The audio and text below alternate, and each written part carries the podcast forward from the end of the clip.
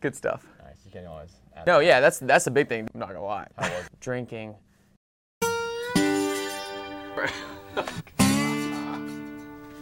I knew that was gonna happen. Just dab up, and I'm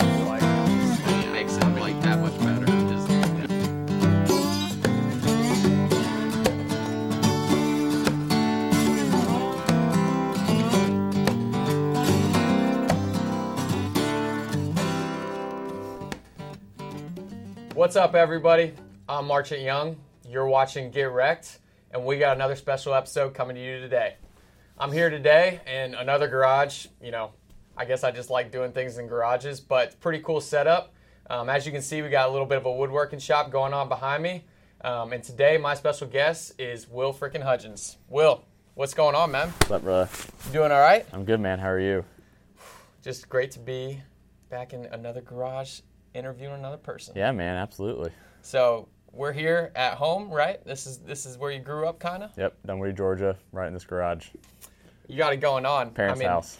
Yeah, you and you and Cash both, man. Yeah. You both had it in the parents' shop, down downstairs in the garage, cutting hair or doing a little bit of woodworking. Yeah. Um, but you know how it goes. You know what what this podcast is about is bringing to light everything that you do as far as an entrepreneur and small business. Um, so I, I'd love to get started, man. I mean, where did you get started with woodworking and everything that has to go along with it? Uh, it's kind of started in college, um, and my interest in woodworking uh, didn't really come about until my baseball career ended at Georgia Southern.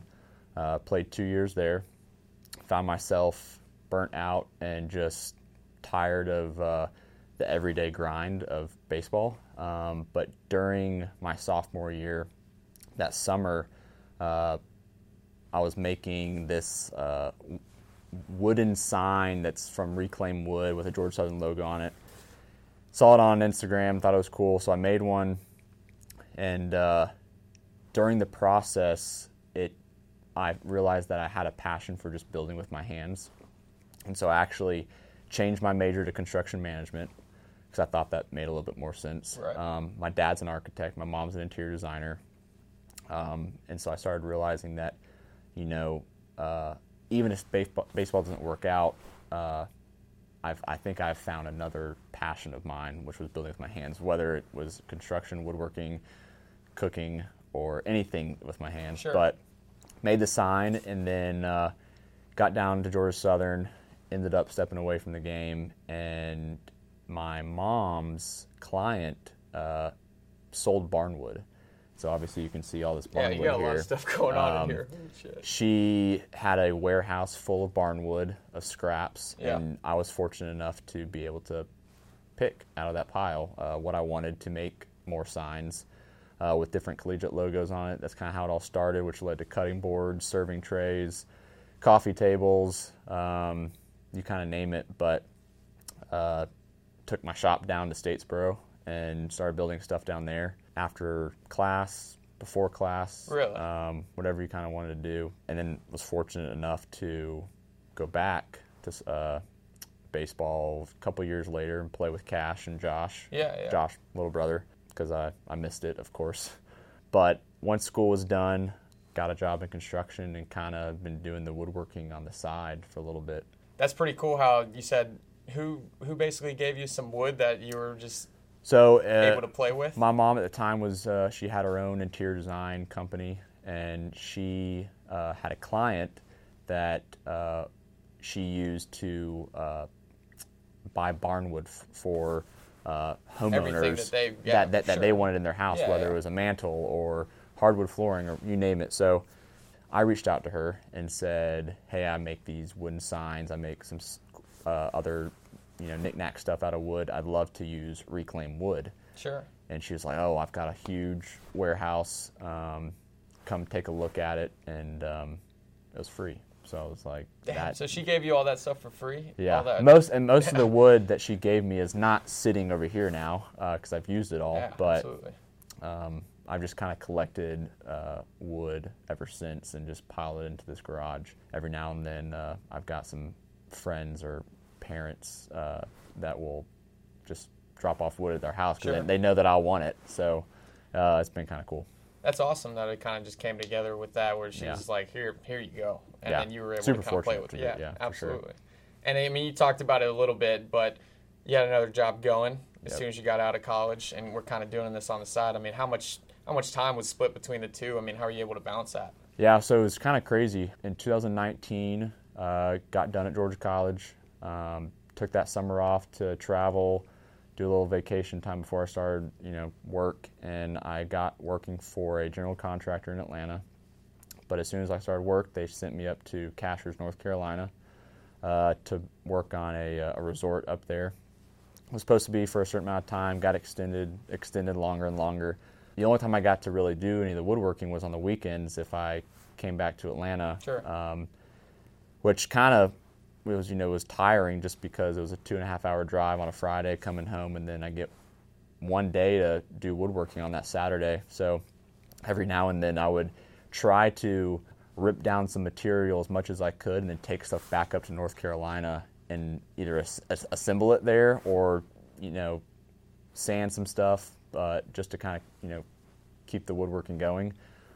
Damn. And so, well, I know I know some really cool things that have happened with you and your life since then. Yeah. So, I mean, basically, that job ended a little bit, and you're starting to do a little bit more, you know, work with what you kind of wanted to, you know, follow your passion. Yeah, it was, like it's been pretty crazy. Um, it was probably a couple months into uh, my old job that I realized I wanted to do the woodworking full time, but didn't know how to get into it full time. But I knew I just started this new job up in North Carolina, and I wanted to start. I wanted to finish what I started. So uh, once I got back, uh, I started kind of looking into local woodworkers in Atlanta that were hiring.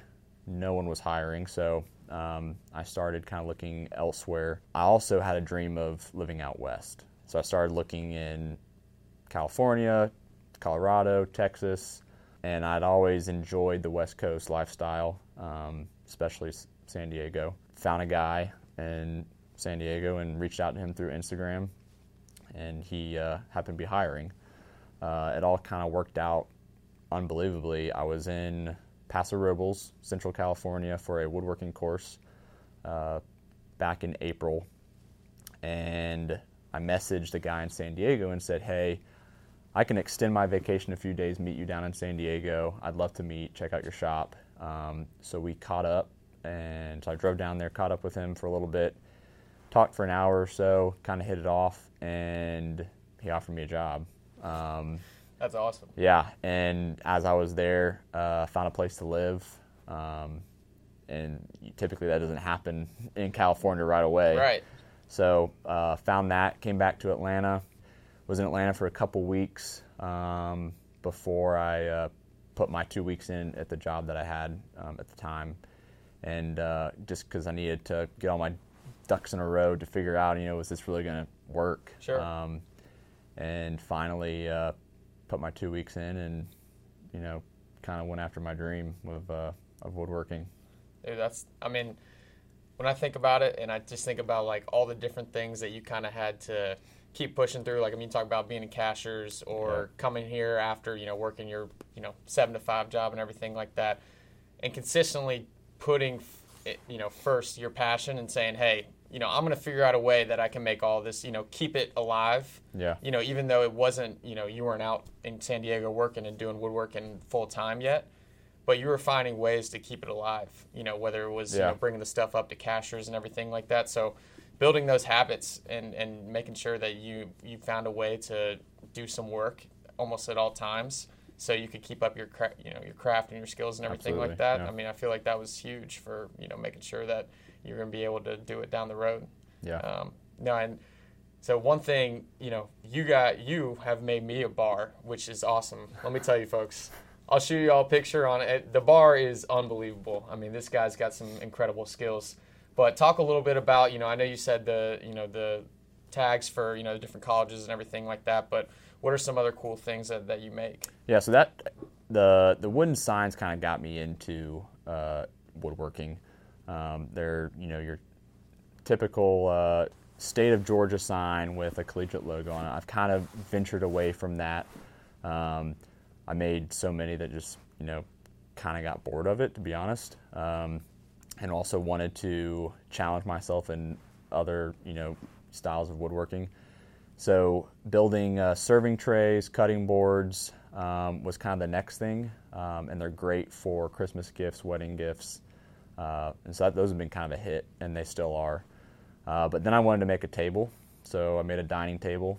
Uh, I've made several coffee tables, uh, end tables. Sure. Uh, I would love to get into more of the uh, higher end dressers um, or uh, even like a, a wooden sofa or chairs. Typically, you know, cutting boards and serving trays, kind of the, the home good stuff is more of my forte right now. Right. Um, and it's about all I can do as I'm working full time for uh, my boss in San Diego. Right. But I'd love to uh, find a way to uh, make some more tables um, and more of your one piece furniture kind of stuff. Hundred percent.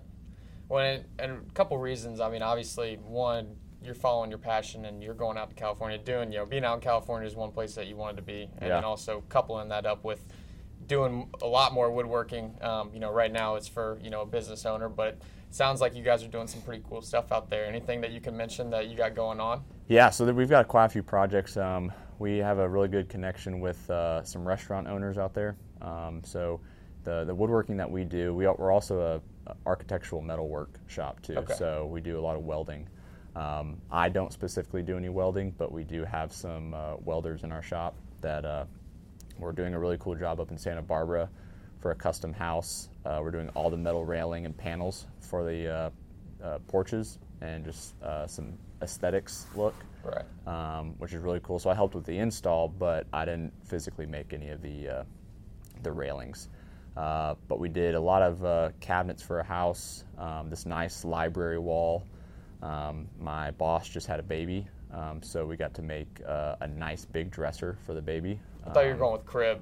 I thought you were about to go crib. No crib, No Uh, crib. but crib would have been kind of cool. That'd be kind of dirty Um, for sure. no, we made a dresser, uh, and then there's a restaurant um, just north of Santa Barbara called Bar Le Côte. It's a kind of a high-end seafood restaurant, and uh, we made the chairs, the tables, the booths, uh, the front bar, the back bar. I know, and obviously the other thing that we kind of have going on this podcast is you know something that I've admired you know from a distance with, with what you do, um, especially like through Instagram and everything. And I've only been back on it recently. Yeah. Um, but talk to me a little bit about how you kind of got into supporting local businesses and just how all that stemmed and started for you because you know you do a fantastic job of you know actually keeping up the conversation, a Yeah. conscious effort. Yeah, um, I, I try to be really conscious about uh, where my food's coming from or where I'm buying um, products from or even gifts for family. Um, I love being a small business owner. Uh, has kind of made me be a little bit more conscious on where I'm getting stuff. Um, I'm big into uh, health and wellness, so uh, I love supporting local farms. Um, so I, I get my meats, my animal products from different farms through the San Diego San Diego area, or it could be a farm in the Midwest that I'll order and they'll ship straight to my door, which has been super convenient. But uh, I'm also a big coffee fanatic, so I love supporting local coffee shops. Yeah. Um, really being conscious of what I was eating uh, and figuring out, you know, what makes my body feel good. Um, and so started doing a little bit of research. Uh, I had a friend who's also in San Diego. Um, he kind of paved the way f- and gave me a lot of information on what to be looking for. Uh, I go to a ton of fresh market, or not fresh markets, but farmers markets on the weekends. Yeah. Um, and just talk to the farmers uh, or people that are uh, makers, uh, artists, and Yeah. find out, you know, uh, where they get their supplies from, or talk to the farmers about, you know, uh, how they're uh, raising their animals, their practices, uh, finding a way to um, minimize the amount of hands that touch my food or whatever before it gets to me, I think is a huge thing. Um, so trying to go direct to the farmer and support them directly is is, is huge. But uh, the farmers markets, it's a it's a mecca out there with That's just the amount of uh, produce you can grow in California and amount of ranches as well. But yeah, it's it's an awesome community out there. Well, I mean, it, you talk about coffee and I mean, and woodworking, it kind of just goes hands in hand. Um, and you know, talking about your business a little bit, and I know we haven't mentioned yet, but Hudgins Wood Co. Yeah. Right. Yep. Hudgins Um, Woodworking. Yep. you know, you've been out in San Diego for, for not that long, but I mean, plans in the future. You know, Oh, man. with what you want to do, any any kind of insight on that um, with with Hudgins Wood Co. Yeah, uh, would love to make it full time. Yeah. for sure. Um, you know, I've I've got so many passions uh, that I've found throughout this process. Um, I love to cook. I love to drink coffee, um, but I also love to do wood- woodworking. So if I could find a way to incorporate all of that into one, uh, I don't know how, but Yeah, right. uh, maybe if I could have a shop that allowed me to uh, also like like a woodworking shop that inside that shop there was a coffee shop that served food from local farms or they had other goods in there from small businesses around the area but a way for people to come in sit down have a cup of coffee with friends or family uh, and just kind of create a cool community um, of small business Yeah. um, and so that's that would be kind of a cool thing to do. Um, yeah, I think having a conscious you know mind about what's going into your body is uh, for me it just helps me feel good. Um, and when I don't feel good, uh, I don't work well, um, and then I can't uh, do what I'm passionate about when I don't feel good. So. Um, Having some s- sort of idea of you know where your food's coming from Yeah. is, um, I think, for me huge. But um, yeah, I really enjoy it.